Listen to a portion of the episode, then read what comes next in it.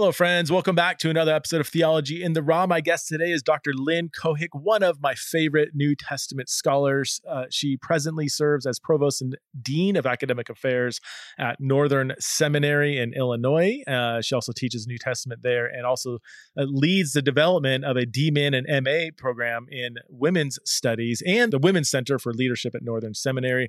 She has her PhD from University of Pennsylvania in New Testament and Christian origins and has written uh, a few books, including the, the one we discuss on this podcast, which is Women in the World of the Earliest Christians, Illuminating Ancient Ways of Life. I wanted Lynn to talk about how her understanding of f- the first century Greco Roman context, of which she's an expert in, and uh, understanding women in that context, how that informs and illuminates some of these statements about women in the New Testament that have become quite controversial. First Timothy 2, 1 Corinthians 11. We spend most of our time on 1 Corinthians 2 in the latter half of this podcast. Uh, Lynn will be out in Boise, Idaho, uh, speaking at the pre-conference of the Exiles in Babylon Conference, March 23rd, uh, 2023, here in Boise, Idaho. The pre-conference is all about women in church leadership. I've got two scholars on the egalitarian side, Scot McKnight, Lynn Cohick, and then uh, two scholars on the complementarian side, Gary Breshears and Sydney Park. It's going to be fantastic. So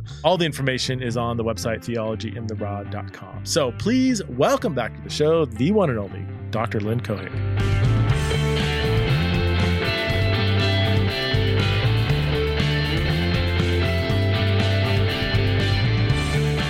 Dr. Lynn Cohick, thank you for coming back on the show. Uh, it's great to chat with you as always, Preston. Thanks for inviting me. So the book that I just recently read of yours is Women in the World of the Earliest Christians, Illuminating Ancient Ways of Life, which is a 300 plus page book on, you know, women in the Greco-Roman, but mainly I think first, well, first century largely. And it, it is a, a very in-depth but clear scholarly work on women in the first century.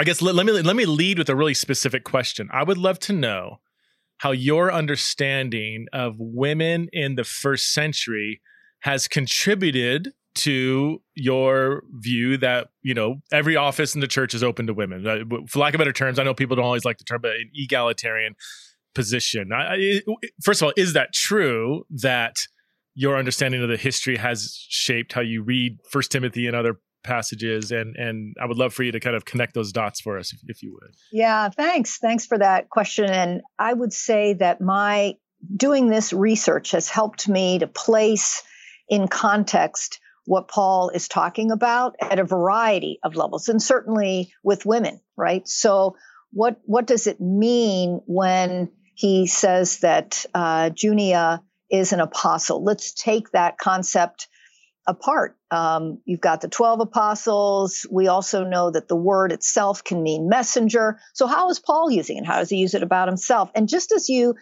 peel away the layers, then it, it does help you kind of think, all right, well, what would, how could that reflect on uh, Junia and understanding her? I think the other big thing is that there are a lot of misconceptions about what women could do in the ancient world that was considered modest but yet public.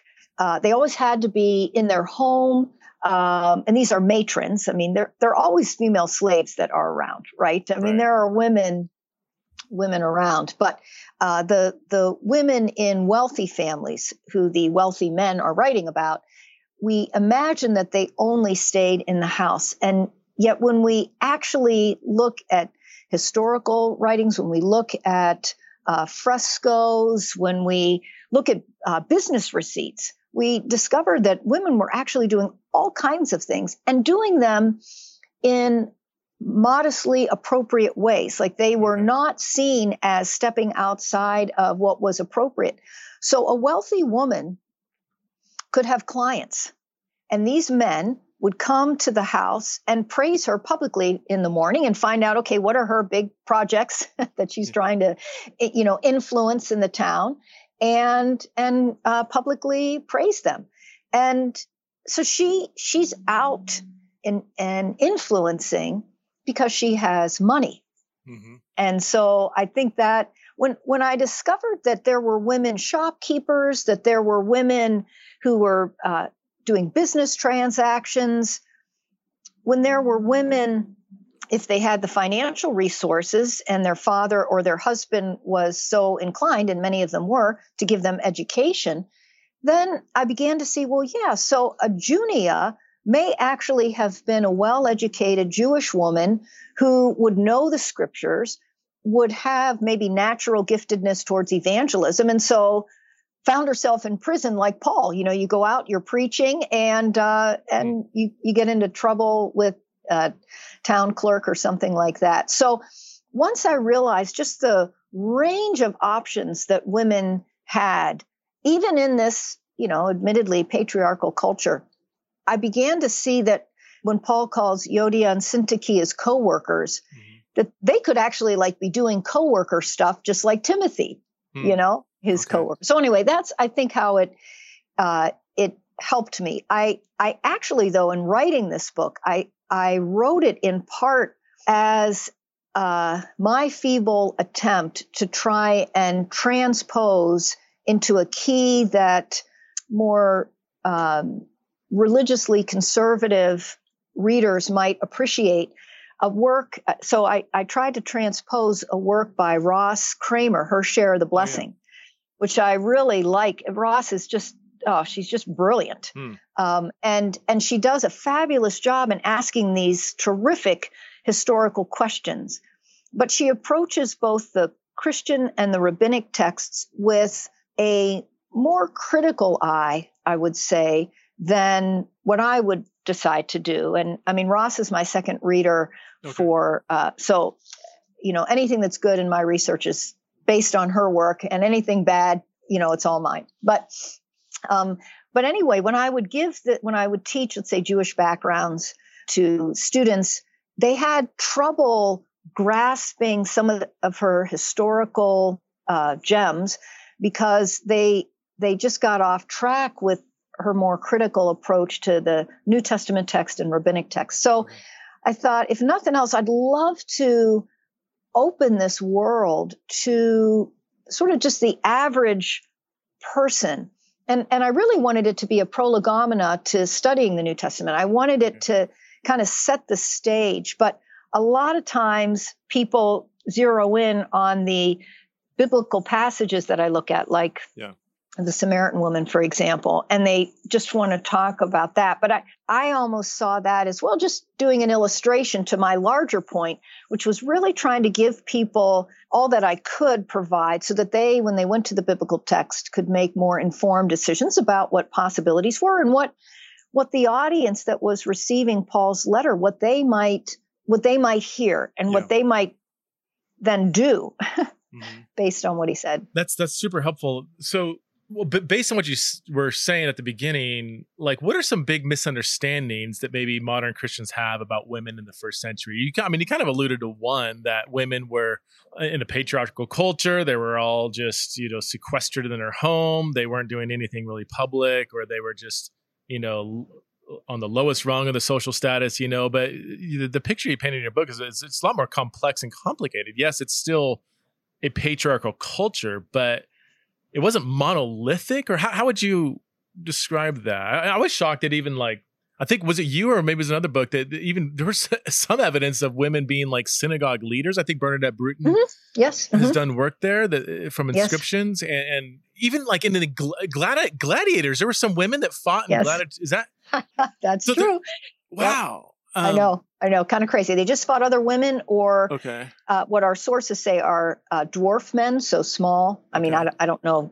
exactly what would qualify that way. Yeah, but they were not, you know, not the big guys uh, yeah. like The Rock or something. you didn't have that. You didn't have that. Uh, a big woman. woman. right there. yeah, that, that, that would not. That wouldn't be much of a show. So yeah, and you had women athletes, but that would. That these were younger women, not married, and they did have uh, clothing on, like bathing suit kind of things. You know, mm-hmm. you know, there was modesty codes that distinguished women and men. But the, uh, yeah, the, I would say the um, couple of the misconceptions.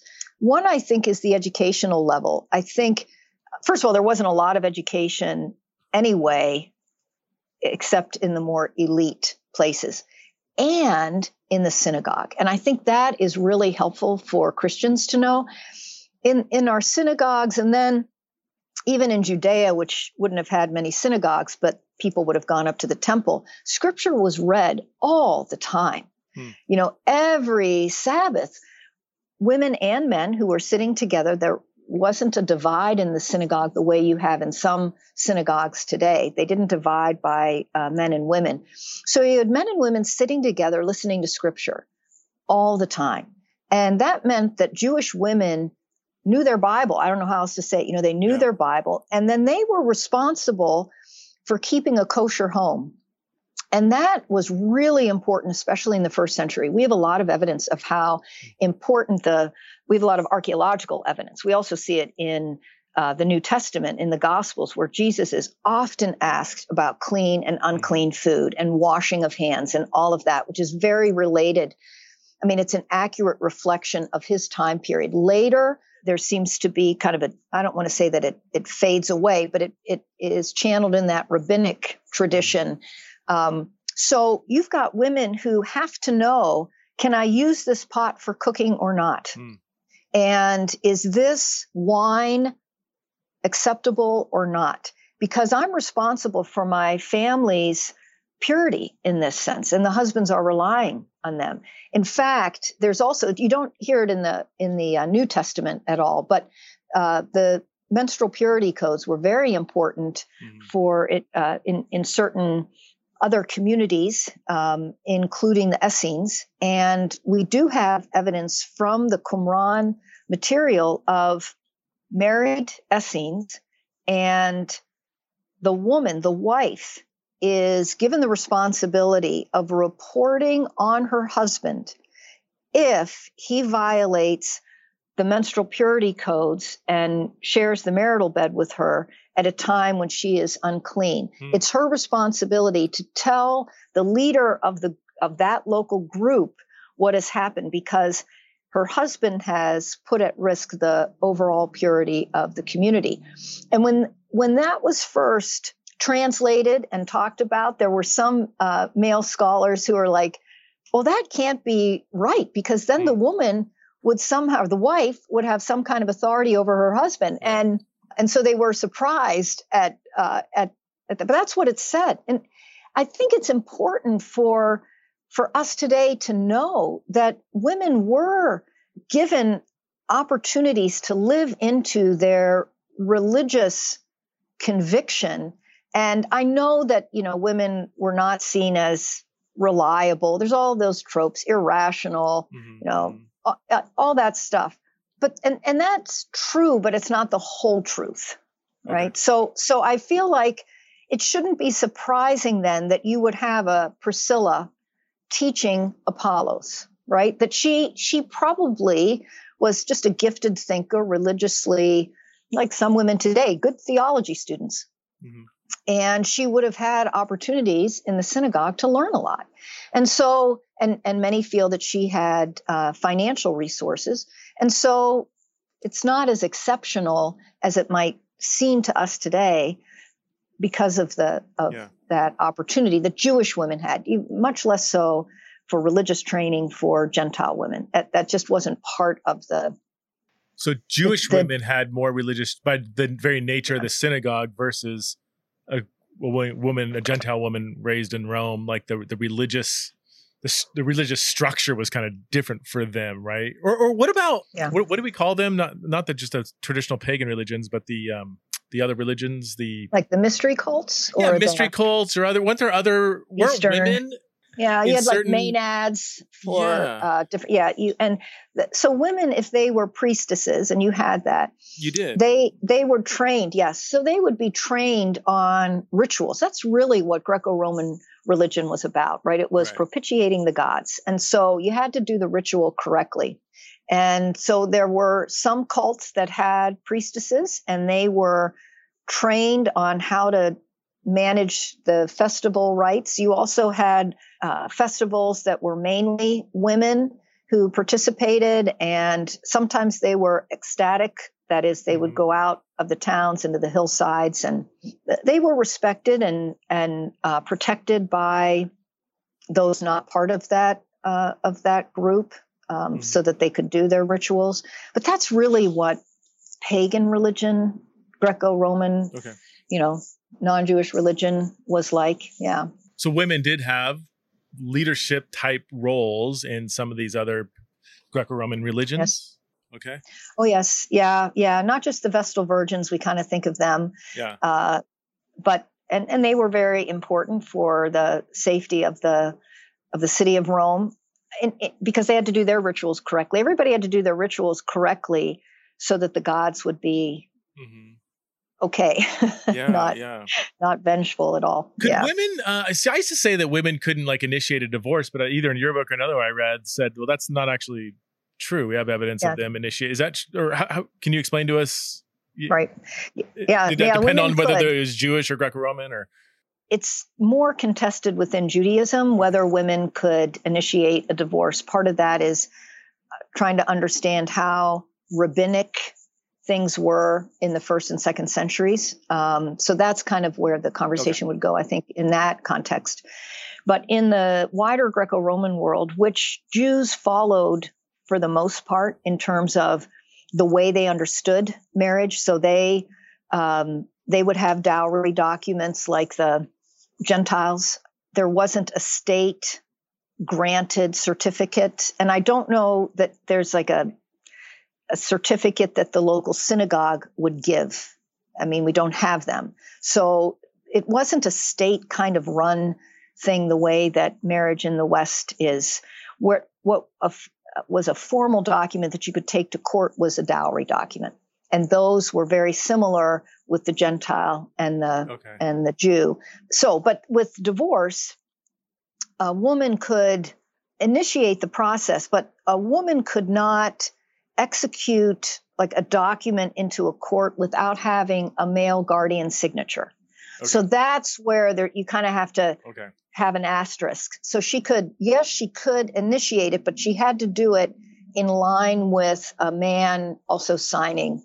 And it um, could be a family member, it could be maybe less so a friend, but um, that's yeah. And yeah. and this would be also if she was doing business, she could have her husband sign uh, documents as well. So and what about uh, being witnesses in court? That was another one where like women's testimony was like universally believed to be like untrustworthy, but I think that's a little more complex too in the first century. Or yeah, I think I think it is. I think uh, money talks then and now, um, and so a wealthy woman would have. Um, yeah, would be able to defend herself. And we have a couple of examples of that where uh, a man w- was trying to take a, advantage, a husband take advantage of his wealthy woman's, his wealthy wife's money, and uh, the court saw through all that and sided with her. So we we have that. We also have evidence of women not being paid attention to. There's a woman, Babatha, who is a widow. She was married to a fellow named Jesus, and they had a son named Jesus, and then he dies. And she's early second century. She lived around the Dead Sea and um, she wants to get more money for her son. Uh, he's given a percentage of his inheritance month by month, and he has male guardians that are overseeing it. She wants to contribute part of her wealth to her son's um, account, so to speak, and then draw like not 3%, but 6%. Hmm. So that he would have more to live on. And she goes to court Oh, several times. And hmm. each time is denied. We don't know why. So, you know, it's not like if you show up, they're going to say yes, but she at least showed up a lot. wow. Um, yeah. So. Can, can, you talk just briefly? I know we talked offline about the the new women. Uh, it's a phrase scholars use to describe what, at least in Rome, we have evidence that there's this kind of like a these new women that were kind of like seem like to be throwing off the shackles of the really hardline patriarchal view of women or I'll stop because yeah, I want you to explain yeah. it. Sure. Yeah. Well, um, um, yeah, yeah. And it's an interesting concept. I think what it tries to capture is this moment when Augustus, Octavian Caesar Augustus, takes over as sole emperor. And you move from, it's a very significant time when you move from republic, mm-hmm. the Rome, Roman Republic, to now having a king, an emperor. And at that time in order for him to present himself as very traditional, even though he was completely 180 changing things, right? Mm-hmm. I mean, you have, I love that line in Monty Python, the Holy Grail, you know, where you don't vote for a king. I don't know. So to the audience, such a funny movie. Anyway, um, but it, it is kind of that he's got to make himself look like he's accountable to the Senate, the Roman Senate, when he's emperor right? So he's trying, he has to talk out of both sides of his mouth, politically speaking. So in other areas, he wants to look really traditional. Mm-hmm. So he emphasizes how traditional his marriage is. He says, you know, Livia makes my clothes for me, which is yeah. just that's not true. A laugh she out loud kind of thing. she, she wasn't know, making clothes. She wouldn't know a loom if it fell on her head. So, you know, she, but that is a way of saying she is a traditional, industrious, loyal Roman wife. Their daughter, though, really didn't go in that direction. She more followed uh, Ovid, the poet, and his art of what is it? The art of love, art maybe, of love, where yeah. he, yeah, where he is um, sanctioning adultery, and oh, he wow. doesn't last long in Rome.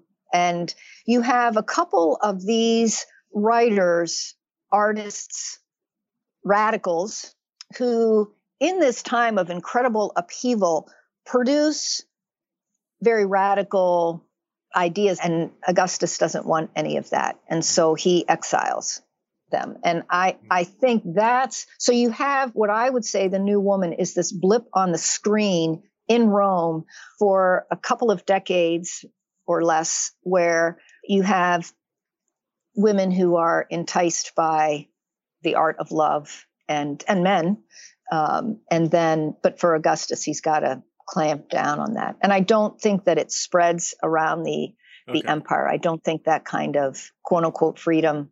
So you would see it more because I, I uh, for people who are familiar with this, which is probably most people to no fault of their own. This is a technical scholarly discussion, but um, Bruce Winter, uh, who's a kind of a New Testament scholar, specializes in Greco-Roman background, really, really capable scholar, wrote a book on the new women and its influence on the Pauline communities and how he um, identified the rise of these new women as as a potential background for why Paul is saying the things he does in First Timothy two, uh, Corinthians eleven and fourteen, um, and Titus two. And so you're saying yes, there was these new women, kind of like I mean, he, I think he even compared it to like you know women in the '60s, you know, kind of like breaking free from this patriarchal substructure and being being equal with men in every way, you know, in, in terms of even sexual liberation. And he even says like that was, you know, new women were almost like pursuing adulterous affairs and like getting away with it. Their husbands kind of went along with it. I mean, very rare, very rare, but he was like, it's, you know, even their sexual independence mirrored kind of single men in first century Rome you're saying like yes there was some of that but it's more of a blip on the screen in rome. It wasn't maybe as widespread. It did, so it didn't there wasn't a trajectory where it kept getting more and more prevalent. It was kind of like a period of time but did, did it kind of fizzle out to your knowledge i think it fizzled out. I mean you don't have okay. ovid too you know? You don't have a whole movement that that pursues that. And you you have that i'm you know that i'm aware of. I you know i don't i don't see that there is some very snarky comments by Juvenal on, yeah. you know, what a married woman might try to do in the Roman baths. But, you know, I don't take Juvenal as describing objective yeah. um, reality, right? He's being a satirist and he's grumpy. And so, you know, he, you know, he really is. He's just very negative that way. I don't see a, a place where women were saying, I've got to break free of all these shackles. In, in the 1960s and up till today, there's this sense that true sexual freedom to be able to have sexual relation women want to be, have sexual relations with as many men as often as they want i'm not entirely sure that that even today is a desire for most women. And there's some interesting scholarship that's just come out. Louise Perry, yeah. for for oh, example, oh, yeah. and her work, right? So there's that's still a conversation going on today. I don't see that for women. The pagan women at this time, I think, were very interested in having ecstatic experiences of a religious sort. Okay. So I could And that is one way, not just Winter, but other um, Antoinette Wire, who would read the Corinthian women as kind of channeling their former Gentile religious experience or pagan religious experience of, you know, trying to get possessed by mm-hmm. uh, a, a, spirit and just kind of lose consciousness and and act out that way. So that is how one gets in contact with the with the God and and Paul in in that reading of Corinthians, Paul would be saying, no, the spirit of the prophet is under the control of the prophet. You don't you aren't consumed, you know, by the and lose your mind when right, the Holy Spirit right. yeah. uh, is upon you. So how? Okay, yeah. so I mean, there's so much more we could talk about with the background, but I'm I want to kind of transition. I'm curious, yeah, right. like maybe some things you've already said, or maybe some things you haven't said, but like how has understanding the background helped you to understand some of the prohibition passages women can't teach or exercise authority, like or what's going on in in Ephesus backdrop of First Timothy or, or Corinth and, and First Corinthians? Like, how how has this your study of the first century helped you arrive at an egalitarian position of reading Scripture? Yeah, well, I would say that um, I can start with those problematic passages, but I also I started with, as historians often do, with the things that are so regular for the people in the ancient world they almost don't even need to emphasize okay. them, you know, or I mean, we take car travel for granted today. You know, like we just, oh, just hop in the car and go to the store. Like mm-hmm. we don't need to say that. We don't need to say I went, I got in the car to go to the store because we just assume, oh, you're going to get in the car to go to the store. I don't even talk about it. It's those kind of things okay.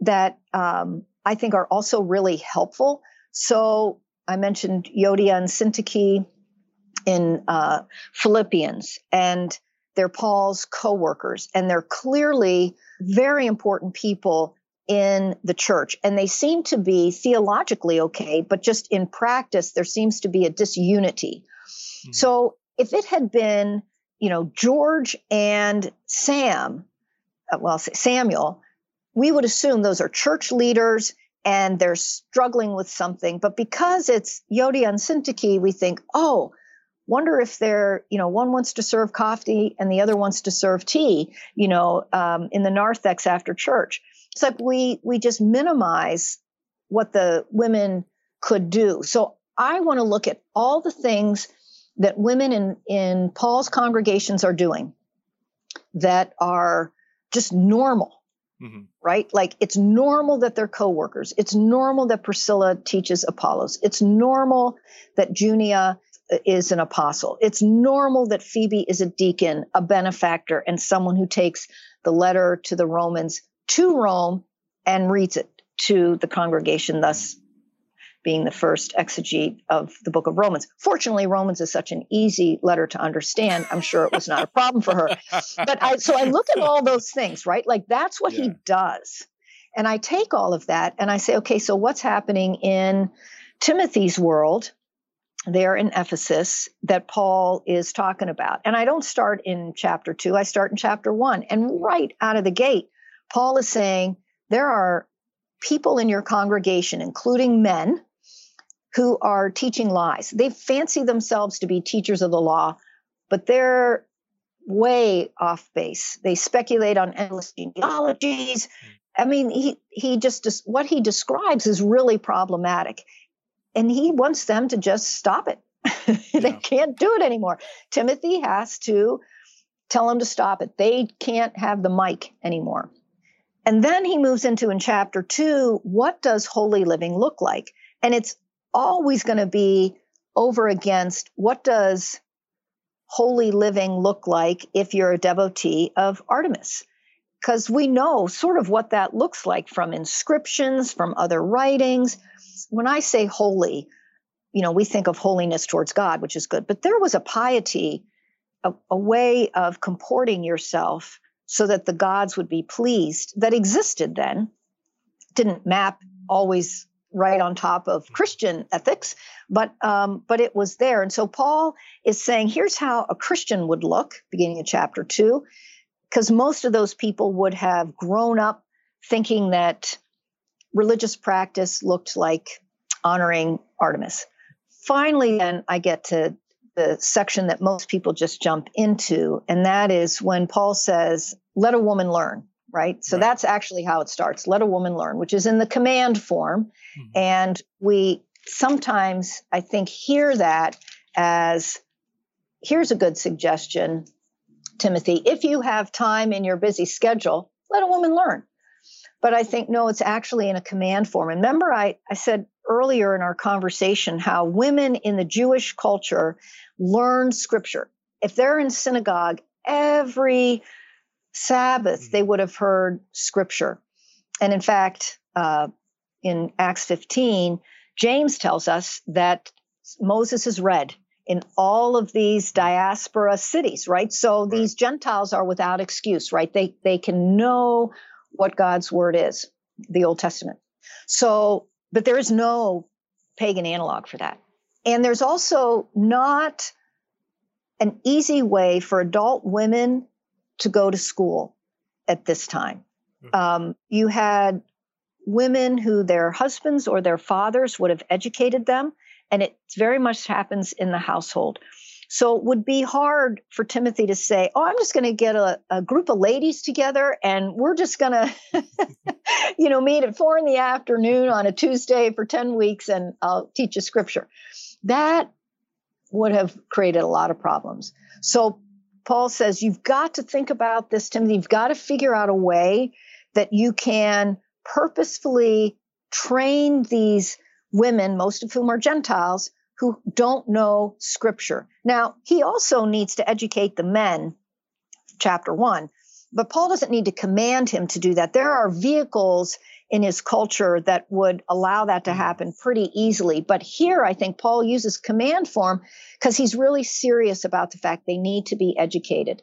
So they need to learn, and they learn in quietness and full submission like everybody does. I mean, that's not a specific female qualification, right? That's just how a learner should be. Well, the same word translated for quietly there is used just a few verses earlier when he commands everybody to live a gentle and quiet life. It's not. It's it's more like a. It's a posture of like. Not, not being boisterous, uh, which everybody shouldn't do, right? But it's not like absolute silence, don't talk, right? Isn't that right with the word? Right. Absolutely, it's it's, uh, and it doesn't suggest that women are somehow irritatingly interruptive or mm um, you know, don't know how to sit still or have not been uh, educated to do that. I know that's kind of a theory that's also circulated, mm. and I, I'm just not convinced. It may be in certain cultures today that that is the case, mm-hmm. but in the ancient world, I doubt that you would have that kind of disruptiveness due to lack of training that you know you just kind of have okay. to sit and listen to someone. They they would do that. You know orators would travel in these cities. People would come to hear someone talk for a long time kind of mm-hmm. like how we go to movies. That's what they did. So people were used to sitting and listening so um, I don't, I do not permit a woman, and that sounds in the English like it's a command, but it's actually just in the present tense. So I am not permitting would be another way to translate that. I'm not permitting a woman to teach or to have authority over a man. She must be silent. So in that case, I think, well, I don't permit a woman to teach, and yet I I know that Paul has just sent Phoebe with the letter to the Romans and she's going to read it to them. And she's also a deacon and he trusts her with stuff. So presumably he's okay with her teaching. And then I know because Luke tells me straight up that Priscilla taught Apollos. I mean, Aquila was there too, but it's not like Priscilla was there in some hospitality sense and and Aquila was doing the actual content teaching. They both were teaching. And so, and Paul's totally okay with that. And I believe that Paul's consistent. So I think he must be saying here that there is a specific context that the women here are facing and that down through the centuries, other churches might face, right? So I don't think it's just a first century problem. It can happen at any time when you have people trying to teach before they know what to say. And so Paul, I think, is saying here they're not to teach. And I do, I, I, don't think, let me say it this way, I don't think the word man goes with teach. Grammatically, it does not. And I think conceptually also it does not. I think Paul is saying these women should not teach because they don't, they're not saying the right stuff in the same way that the men. Just get clarity. Oh, there's two questions I have then. So the teaching, would you, are you assuming, and I'm not saying assuming in a bad way, but are you assuming that it's, it's largely due to lack, lack of education? So it's not the fact that they're females, it's that given that cultural context, there's good evidence that they wouldn't have had the proper education to be qualified to teach yes in the in scripture in the same way that the men are teaching false doctrine mm-hmm. devoting themselves to myths and endless genealogies right. that provoke controversial speculation like okay. the same thing that the men are doing there in chapter 1 i think you they're also coming out of the mouths of women so, and, and, real quick, so you said it's not, it doesn't go with the men. Is it the exercise and authority, the authentein, that that's what goes with the men, but not the dask, the daskalon or whatever? Yes. Go, go, okay. Yes. Okay. Exactly. That's right. That I think should have accusative and it's in the genitive. I think that's how it is, but I don't have my Greek open. So, okay. and anyway, and you know what? I don't want to be a grammar police here. It may be that Paul yeah. Uh, there, there is a way in which you can combine both of those infinitives and say they kind of are one concept. And that's what some people will argue that teach and have authority over is kind of a single concept. Like authoritative uh, teaching or a certain kind yeah, something like that. Yep. Yep. But I, I think there's actually a content problem. And I can't imagine Paul saying, you know what, you can go ahead and tell as many endless genealogists and mindless speculation stuff to the women in your congregation. I have no problem with that. And of course, they're teaching the children. Not a problem. I just want to protect the men with good teaching. I mean, there's no way Paul would say that. so, you know, it just is like, yeah, whatever. So the uh, the term assume authority over it's an unfortunate translation because it's a word that we don't find anywhere else mm-hmm. in as a verb anywhere else in the New Testament and very rarely in the in this time period. So mm-hmm. when we do find it it's always really negative. It's not the kind of typical authority that you would see a parent having over a child or um, an employer over an employee or even a teacher over a, a student it's not that it's very it's destructive it's the kind of authority that dominates so mm. it's not like paul could write i don't permit a a woman to have authentein is the word over a man. However, a man can have authentein over a woman. Like no one should have that kind of posture okay. towards another person. So that I, I think is significant in this context because I think overall, and this kind of gets to your question of how has history helped me uh, with my exegesis, I think they are in part being syncretistic in their faith and they are relying on some of the Artemis myths, reading those on top of Genesis and and making assumptions about where evil came from that are just flat out wrong. Is that and where we get the next phrase? Then in mm-hmm. two thirteen, the for Adam was created first. That that on. I mean, and I think I've told you this is a huge research project I'm working on. Yep. I'm completely on. I'm gonna I'm gonna keep saying I'm undecided until I have enough exegetical reasons to have a, a view that the the for God created Adam first. I mean, I, and I've I've read Cynthia Westfall on this. I've read lot, lots of egalitarian. I'm just not quite satisfied yet. So, can you push me over the edge on why? I can push Paul people over the edge. It's one of my spiritual gifts. Yeah. well, why Paul roots it in this creation account, and I, have heard you know Keener says, well, he does the same thing in 1 Corinthians 11 with head coverings, but it's like, well, I, yeah, I'm not, I'm not sure if that's exactly the same kind of thing going on here, but anyway, so yeah, teach or exercise dominating unhealthy authority over men for Adam is created first, not Eve. What's the logical connection there in your view? my thought is that the context of like having I, I do two different things. I, I also jump to uh, 15. She will be saved through childbirth okay. if they continue in faith, hope, and love. And we know that Artemis, which seems random to me, by the way, and yeah. most people, they do focus, you know, from 11 to 14, and then they just drop off. But I think no, no, no. If you're going to, mm-hmm. you have to stay the course here. The therefore is you know 15 is where he pulls it all together and i would laughingly say to my uh, undergrad students you know i know that i am saved sozo right like it is the verb yeah. to save that paul uses salvation i'm saved i've had two children i've had two children. I'm done. Not just one two just to be extra sure. So i'm done. It doesn't matter what happens you know. And everybody laughs as you do because it's stupid. You know of course paul's not saying that. But then what is he saying? Why is he bringing that up? You know and is he trying to to explain um, both genesis but how why is he trying to explain genesis? I think that's obviously where you know where he's going there. I think it's for two reasons. I think one is artemis. She is the goddess of midwifery. So i think there's there would be a natural sense that women and men their wives if their wives or their daughters were expecting children, the natural response for them would be to lean into Artemis. And Artemis of the Ephesians is um, at that in that time period also she would be celebrated as an authority. And i think there was probably some leaning on her for for that. I i also think and here's where it's kind of an old fashioned argument, but I, or an older argument, but I, I continue to come back to it as I think it helps explain things. I do think that there was probably also some proto Gnostic hmm. rereading of Genesis 1 and 2 that was especially appealing because you had Artemis of the Ephesians that was such a prominent female figure there.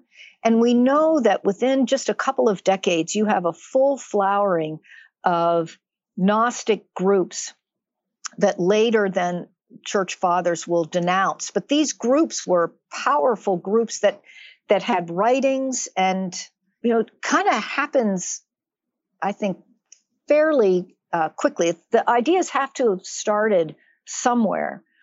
And we know that these, eventually, these Gnostic texts tell us that they believed that uh, Eve was actually not deceived, but that Eve revealed to Adam the unworthiness of the creator God because he was a creator God. And they believed in this pure spirit from which came about I don't know, maybe a dozen pairs of emanations that became more and more materialized, if you will, or, or corporal.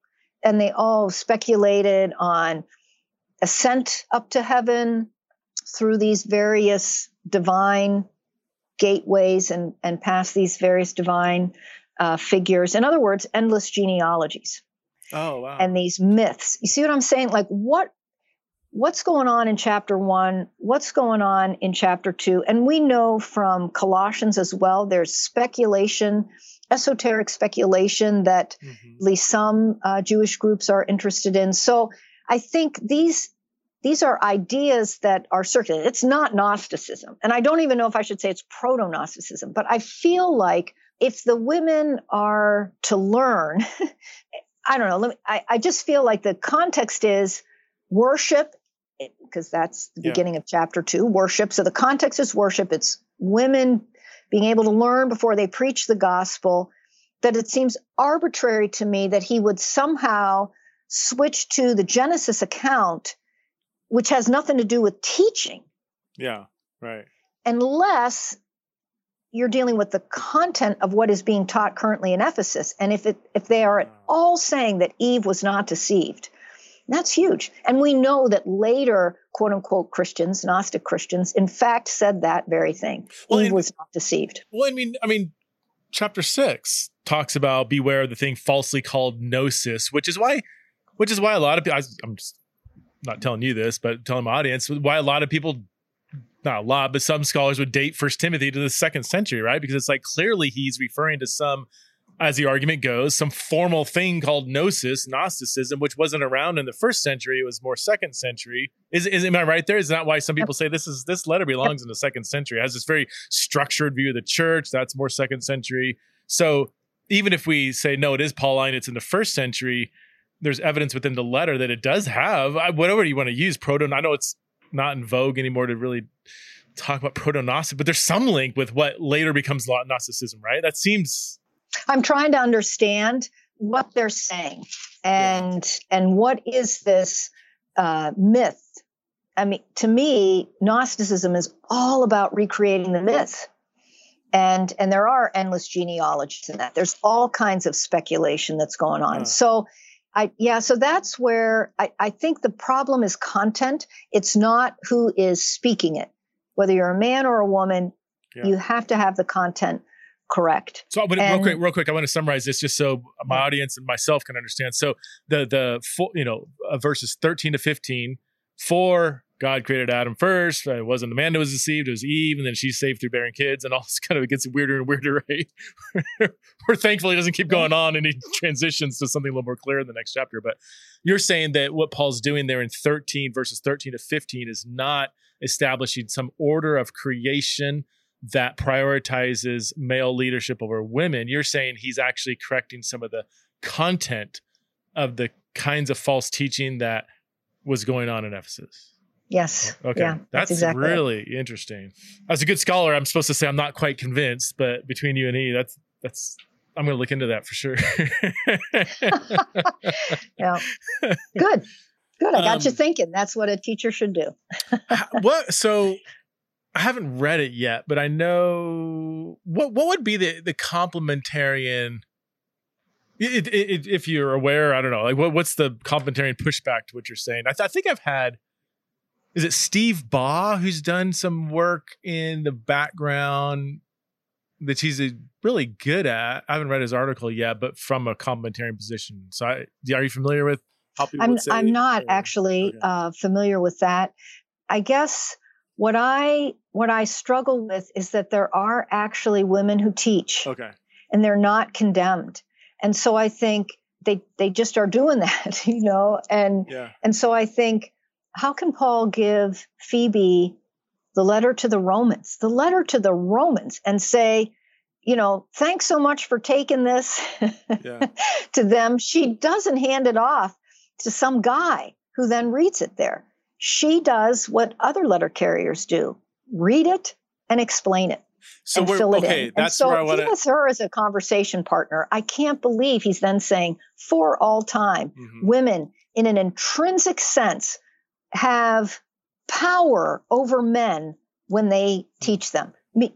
I, I, think that is a unfortunate hmm. way of seeing the relationship between men and women. So I feel like stuff is brought to the text mm-hmm. that is presupposed about the nature of relationships that mm. I don't think the text is assuming. So Phoebe, clearly a letter carrier, right? That's not I've heard people say, "How do we know she's a cat?" But that why he commends yeah, her. that's how you say it. Yes, exactly. Um, and we have good evidence that letter carriers also read it, or is that also just like that's just a historical fact? That's not. We don't need to dispute that. That letter carriers read the letter to the. But the third part, though, like, uh, is there clear evidence that the letter carrier who read the letter exegeted or explained or interpreted? Like, is there teaching? Because I, I, I, lots of complementarian churches had a, a woman read scripture what evidence do we have that she, as a letter carrier, would have gone beyond just reading but actually interpreting? Well, if you look at the end of Ephesians with Tychicus, Paul says he'll tell you everything. You know, he's taking the letter. He'll tell you everything that you may know how I am and how I'm doing. I'm sending to him, sending him to you for this very purpose. You may know how we are. He may encourage you. I think there is a sense in which Paul says, Tychicus is my mouthpiece. He's going to mm-hmm. fill you in on everything. So think most people look at that and they say that would include the letter, yeah. you know, um, because otherwise, how are they going to understand the letter? There's nobody else. There, who else is going to know it? Right. and so it's only because it's a woman yeah. that we're raising these questions. Honestly, it. I, I mean, I, I don't want to sound no, you're fine. you know bad bad tempered, but uh, oftentimes that really that's yeah what happens. Um, yeah. Do, do, we have extra biblical knowledge of what letter carriers did that are that's more extensive than what these kind of glimpses we have in the New Testament that you're referring to? Um, I know there's been work done. Who's done the work on letter? Randy Richards has yeah. done a lot of stuff. Yeah, there at uh, Palm Beach Atlantic. Um, he's done some work on that. Jeff Weima in uh, at Calvin Seminary has oh, done yeah. a lot of work on that. Um, yeah, so those would be two I think that that would be great resources for people to delve into uh, into that. Often, okay. um, we know a lot from like Cicero and his examples, but most letter writers in the ancient world had a much shorter letter. Part of Paul's Paul's being very innovative, like Romans is a very long letter, enormously long, like novel length compared to letters typically given. And so um, it was very expensive to produce. And, you know, it's just a lot of time that, that went into that. So I think that's another thing to consider that this wasn't just something jotted down quickly and then handed to the first person who walked by your office door. Hey, right. could you deliver that, please? You know, this was a very carefully thought out. And and and Phoebe is Paul's benefactor, so she's his patron. They have a close relationship. That's their that is uh, a, a form of friendship, I guess I would say, in the ancient world. So there was a again she would have she would have known paul well. Paul would have known her. I think that's important. And he and he trusted her. Yeah. so you know those are the kind of things that i think when i then come to 1 tim 2 i think paul's going to be consistent here. He's got a team that includes women at every level so to speak or every charismata or every uh, for for for all the the parts that need to be done for a church at that time they're doing it. It's not depending on how wealthy the person was or how much education they had it, it wouldn't have seemed very like completely out of the blue. Like most of the teachers in the first century church first generation church were jewish not because they were better than Gentiles, but because they did have more knowledge of the Old Testament by that time. You know, that just makes sense. So, and, th- and, that's why you still have way more, even though if you have some examples of women teaching, you still have way more men, but that's largely due to the cultural context where it would be very rare for a woman to have the kind of knowledge base to be a effective teacher. Whereas today, you know, obviously we still have ways to go, but um, it's yeah. it's quite different today. W- would you say that um, like Paul's local, let's just say local, perhaps temporary ban on women teaching in Ephesus, that that um, cultural sensitivity could also be applied today. That if you're a missionary in a certain context where it would be really overly disruptive to have a woman teaching or being an elder, maybe certain Muslim context. I don't know if I'm speaking beyond my knowledge, but um, would you say, yeah, there's certain contexts where we should also reflect Paul's cultural sensitivity or? So, but my thought is it's not really cultural sensitivity here hmm. in terms of it's inappropriate for a woman to teach, because obviously Apollos was totally fine to hear from Priscilla more about baptism. I think where, where I would see it culturally relevant is when someone comes into a context where they have either only been taught part of part of the Bible, um, or they have a, a, syncretistic, and by that I mean just a, a not a full view of the mm-hmm. narrative of Scripture. Like maybe, you know, they they know God created things, but they never heard of the fall. then it's going to be hard to understand what Jesus did on the cross. At that point, nobody in that congregation should be teaching because they're not teaching the full gospel. So that's where I would say it's very relevant. The passage is still very relevant today. All of scripture is. There's not, sure. it's both transcultural in that through the Holy Spirit, it meets our needs and it meets the church's needs each and every generation. But it's also a text written in Greek in the first century to Ephesus that had one of the seven wonders of the ancient world, namely the uh, temple to Artemis. And mm. maybe some of your listeners have been to Athens and they've seen the um, Parthenon, you know, the temple to Athena, the Virgin Athena, hmm. Parthenon. I think I'm correct here with my numbers that um, the temple of Artemis was four times the size of the Parthenon. Oh, wow. It's huge. Yeah. I mean, it's uh, one of the seven wonders of the ancient world. It just dominated the landscape. Yeah. And that's the environment in which Timothy is trying to guide these Gentile, formerly pagan believers into understanding what what it looks like to live in faith, love, and holiness with propriety, right? That in this, if Eve gives rise eventually to Messiah through Mary, and now we live in that faith, hope, and love with propriety. We birth the virtues, which is also a mm-hmm. philosophical trope that uh, yeah. people used at this time. Yeah. I've been to Ephesus, I mean, years ago, and remember seeing, ah, vague, vaguely recalling it, but the plot of land. There's no. When I was there, they reconstructed one pillar to kind of show, you know, whatever yeah. that's still there. But the, the, yeah, the plot of land where the temple stood was massive. Yes, they took they took a lot of the stone and they built the temple to or the uh, church to St. John. That's oh, just right next door. Yeah. oh, interesting. they just repurposing, recon, you know, repurposing yeah. stone. it's so fascinating going to these old cities. I mean, you could you could go to the amphitheater. It's been somewhat reconstructed, somewhat if I remember correctly, some of it's oh, yeah. old and some of it's recon- but you can sit there and just I remember sitting there and reading was it Acts? Is it 18 or 19? The the riot that spills over into the amphitheater and like, oh man, uh, it's wild. It, it is incredible, and they now have uh, terrace homes that have been excavated, and really? the frescoes in there are gorgeous.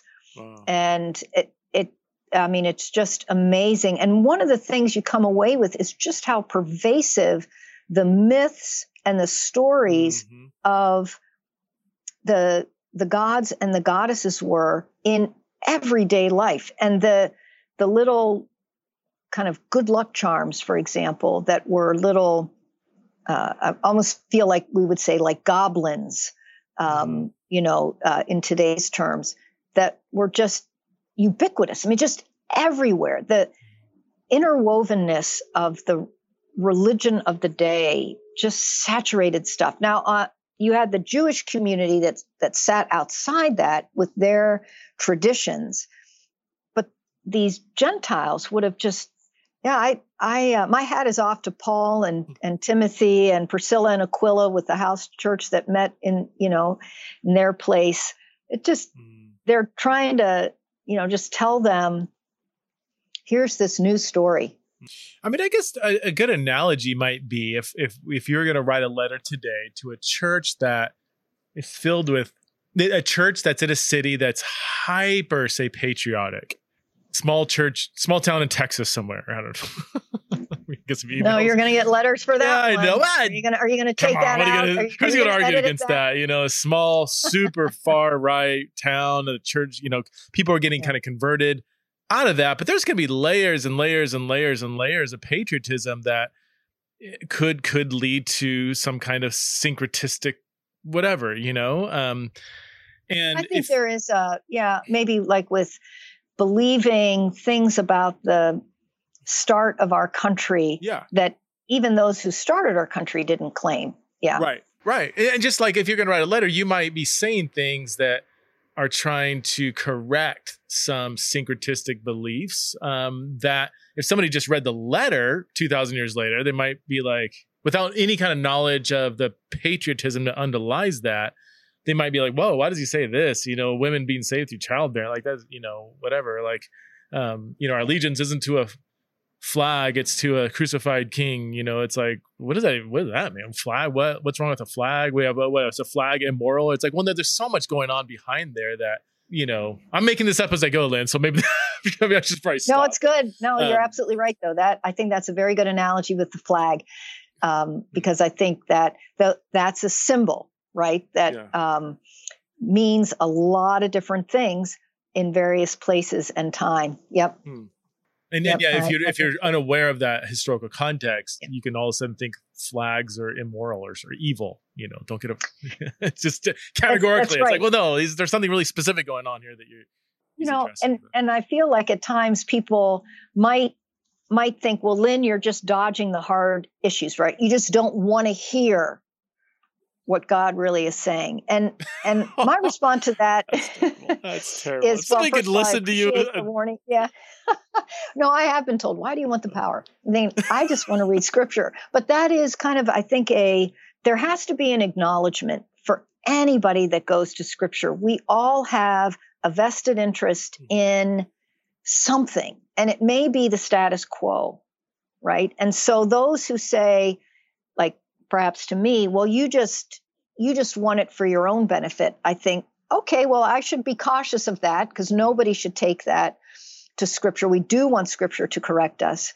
But do you realize that interpretation that you believe greatly benefits you? It's not like it's some neutral thing and it's only me that would benefit if something changed. You know what I mean? So I feel mm-hmm. like that yeah. That's important for everyone to recognize. We we all have a horse in this race in one way or another when we're interpreting this because we live in a world of men and women and we function in churches that have men and women. So we all as I say have a horse in in this race. It's not just women. In fact, I don't really like even to call it a women's issue yeah. To me, it's much more about men. It's much more about men trying to think about what distinguishes men from women. And they're kind of asking Aristotelian questions at that point, right? They're kind of channeling Aristotle, who assumes that women are the opposite of men. Right. And I think, well, man, I go back to Genesis It feels like no we're we're actually as dorothy sayers you know would answer are women human yes you know that, that it's mostly like we're together and so i feel that when men are asking a question about well can women do this or can women do that it's usually about or it's often about really can men have this thing that only men do and that's what defines men hmm. So when someone says, you know, well, is Junia really an apostle? I think, yeah, I, I think naturally reading the Greek, she and Andronicus are apostles. But but rather than fixate on that, take a look where she's sitting. Hmm. She's in prison. Yeah. she got arrested for preaching the gospel. Praise God. Wow. Like that's what an apostolic leader does. Hmm. Did you see what I'm saying? Like yeah. it's not about if we're going to think leadership, then let's think about mm. scriptural leadership. And Paul's in prison and Junia's in prison, and that's what leadership wow. is. And so, wow. anyway, that's where I kind of like to push things rather than assume, well, mm-hmm. uh, it's it's a power game.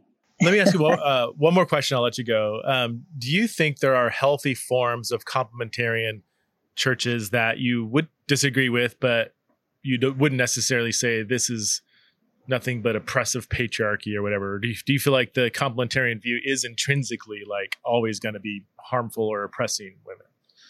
If that question makes sense. It does. Yeah, it does. And um, as I was thinking about our conversation, I thought, ooh, I bet he's going to ask this. Okay. Oh. so, so, and I've had people on the podcast say both. I've had, uh, I've had Beth Allison Barr on who I think she would say like, nope, it's intrinsically, you know, patriarchal and needs to be abandoned, you know? yeah, yeah. Um, so, and I, I, probably side closer closer to Beth in okay. that, in as much as some those churches that might identify as complementarian um, see hierarchical structure that gives power to men in such a way that women find it difficult to express their own voice even in the privacy of their own home and in the intimacy of marriage, on up through into the church. And it can just go so wrong so quickly. And that's, of course, what we often hear then the stories of women who have been shut down um, in a variety of ways, right? However, I would say this I have known uh, colleagues, male colleagues, who at least at one point in their life and in the my time of knowing them, they have identified as complementarians, and, and I believe they they literally were complementarians. However, I didn't find the typical root of sexism. I know that sounds strong, but yeah, I, no, didn't. I they, they really were just trying to, as with, without any kind of value judgment, look at particular scriptures and decided that particular, say, elder or mm-hmm. preaching from a pulpit was something reserved for men. The, the problem that I have with complementarianism is it's really hard. The stuff that's reserved for men mm-hmm. is the powerful stuff. It's not like uh, men are to take out the trash and women are to empty the garbage disposal. Like both are garbage stuff. yeah, yeah. And it's just that tend to be stronger so they can lift the heavier bags, and women have less upper body strength, and so they'll deal with the um, garbage disposal. Hmm. I mean, if it were that, you're like, well, okay, you know, but it's not that. It's that men make decisions on behalf of other men and women, and women don't. And when you have those kind of distinctions, and then usually people take the next step and they say, it's because there's something about women, mm-hmm. and it could be positive, they're more nurturing, or it could be negative, they're more irrational. But mm-hmm. we tend to want to give God a reason for the distinction, and the distinction we perceive is one where the, the stakes are much different, much higher for men in making these decisions for others and women not having that say. So that's where yeah. I think complementarianism woven in is just has some real structural weaknesses that can yeah. be yeah can lead to a lot of yeah i've definitely un- i mean i've i've seen been in various complementarian churches have seen some that are better than others where yeah where the healthier ones would be where the, the men truly are humble um I, in my and i could be totally blind to this I'll totally admit that. I'm a guy. I don't see things. I was just, my wife and I were just talking about this the other day. I'm like, do you experience do you experience sexism in the church? And she said several things. I'm like, I never thought of that. You know, like that's wow. Um, so I I know my eyes are just barely being open to stuff that I will never fully understand or appreciate. Um, but so in my again very jaded maybe experience, I have seen men that you know f- seems to be driven by exegetical conviction they are humble. They do listen to women truly, you know, um, they they seem to value women.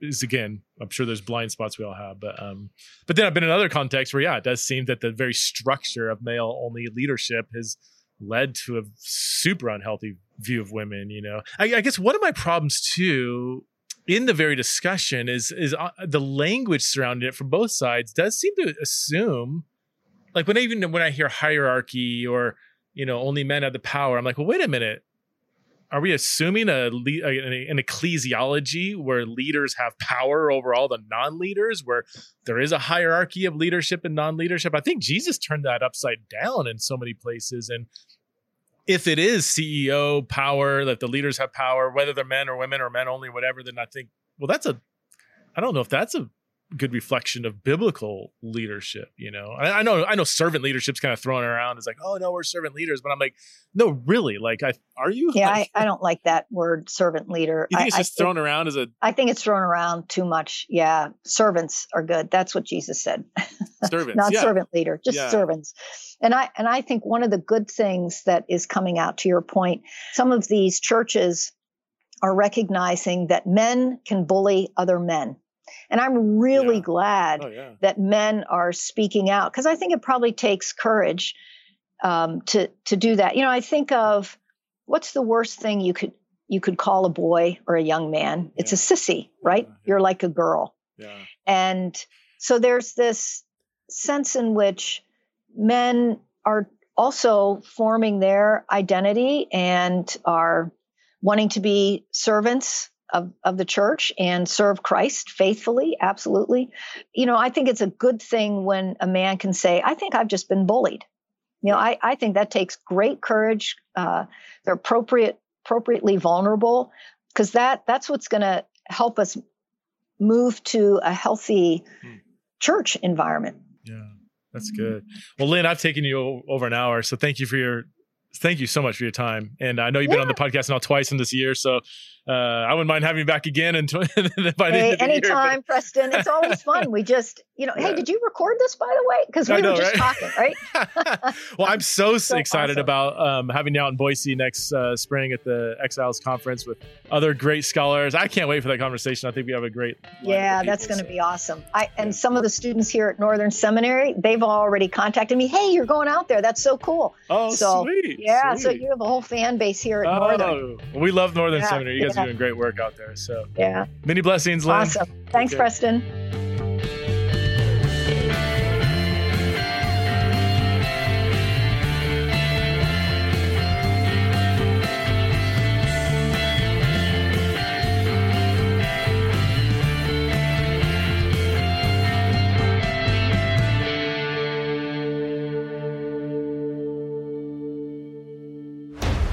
Show is part of the Converge Podcast Network.